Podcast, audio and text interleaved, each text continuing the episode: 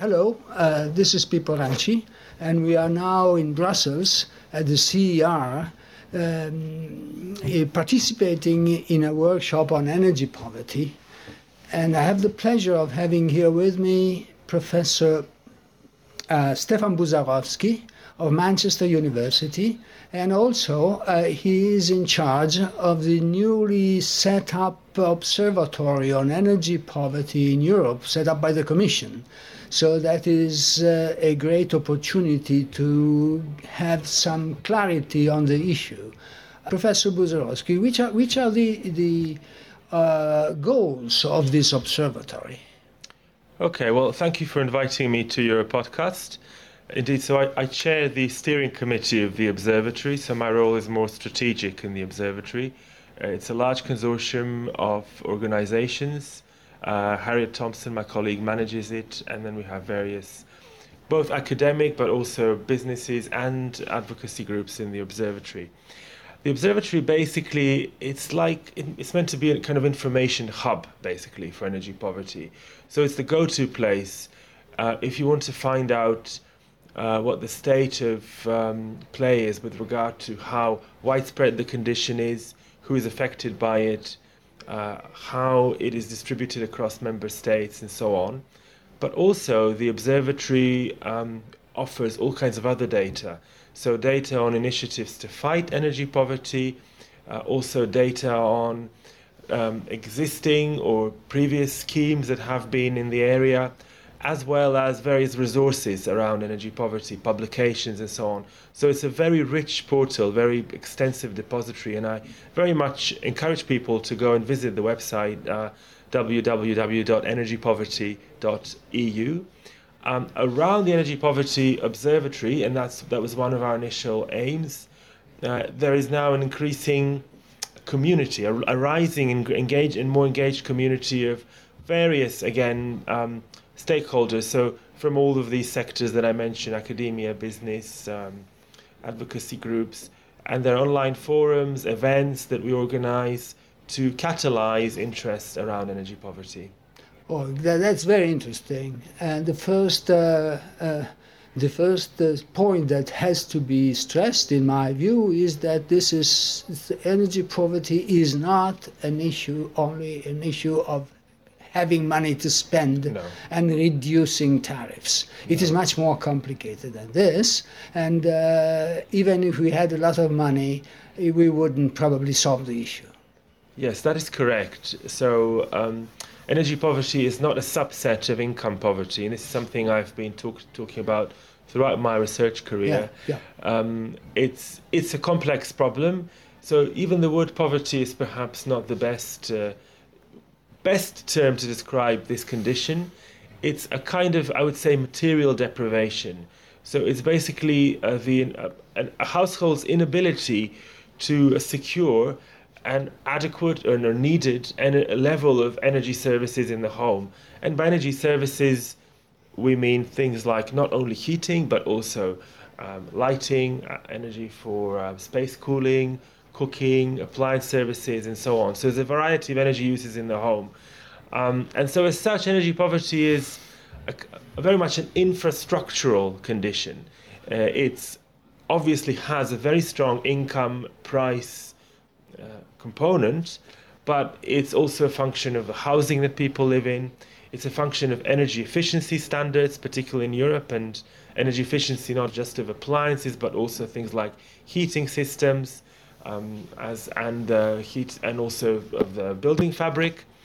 And um, moving beyond Europe, then there's wider factors, questions around energy access, whether a particular energy resource or energy carrier is available.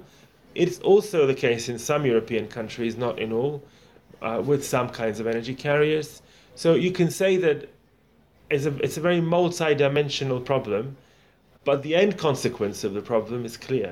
Sure. And it's a situation in which people end up in poorly heated homes, poorly lit homes, poorly cooled homes if the if the climate is hot or yep. the weather is hot. Sure.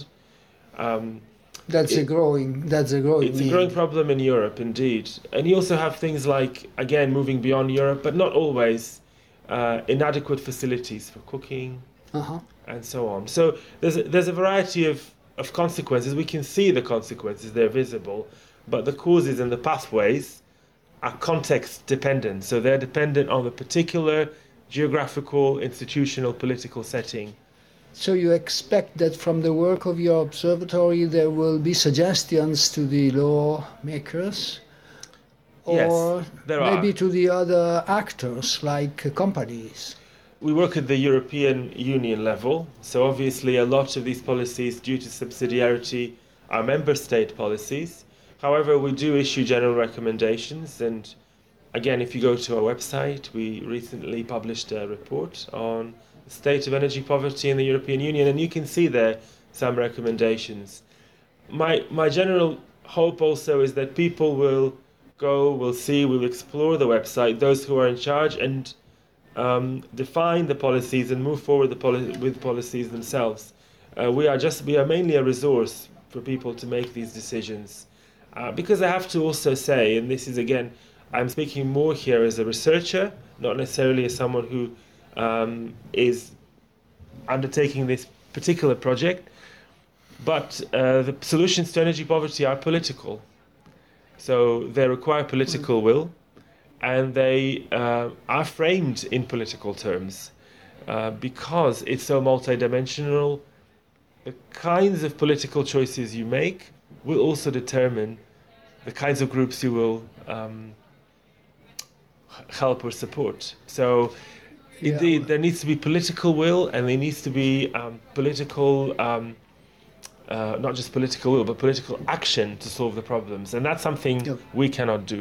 Sure, but uh, political might be understood as just top down. We expect national governments, member state governments to solve the issue.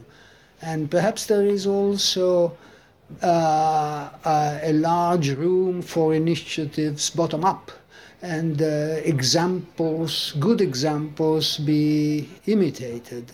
Or do you, do you agree with this? I agree, of course, that there is room for what, yes, for what you might call bottom up. I mean, a lot of uh, the policies, a lot of the solutions are local, so they are at the level of local government. Yes. Uh, so if that is a kind of bottom up, I suppose.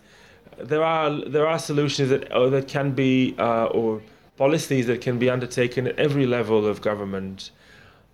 I think, however, that energy poverty is a systemic problem. It's a problem that requires investment, first of all, investment in the housing stock, investment in energy efficiency, investment in energy infrastructure. And it also requires regulation. Uh, regulation to, for example, prevent disconnections, regulation to ensure that adequate energy efficiency standards are met. So, yes, we can do a lot as citizens and we can pressure those who are in charge to make decisions, but the, but the real power to solve the problem lies in the, in the actors who have the means of investment to solve the problem. And so, there, I think um, the role of national government, the big companies, but also, of course, local, regional government is crucial. Thank you very much, Stefan. Professor Bouzarovski, I hope that uh, the activity of this observatory will produce a really leap forward in this uh, in Europe facing this issue. Thank you very much. Thank you.